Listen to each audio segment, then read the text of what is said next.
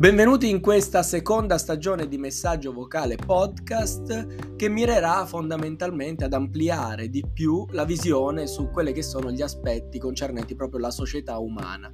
Infatti penso che non si può prescindere dalla conoscenza scientifica per poter parlare di quella che è oggi la società e del modo in cui le persone costituiscono soprattutto i rapporti politici.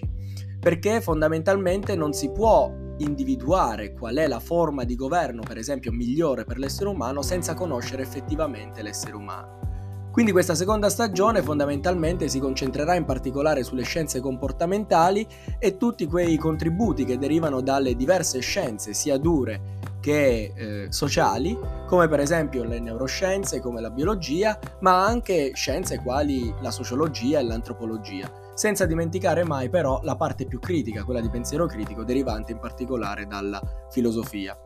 Questa seconda stagione si concentrerà e cercherà di rilanciare un progetto in particolare che è quello di Hub, cioè How You Behave, di cui potete trovare la pagina su Instagram che è attualmente fermo, ma che sto cercando di rilanciare in qualche modo, che appunto cerca di eh, spiegare proprio come le persone si comportano in base a quei contributi che sono stati dati dalle diverse tipologie di scienze che oggi eh, studiano appunto l'essere umano. E quindi non resta che eh, aspettare la prima puntata e goderci questo viaggio eh, non all'interno del corpo umano, ma al di fuori del corpo umano, cercando di capire che cosa avviene all'interno e come questo interno si riverbera al di fuori.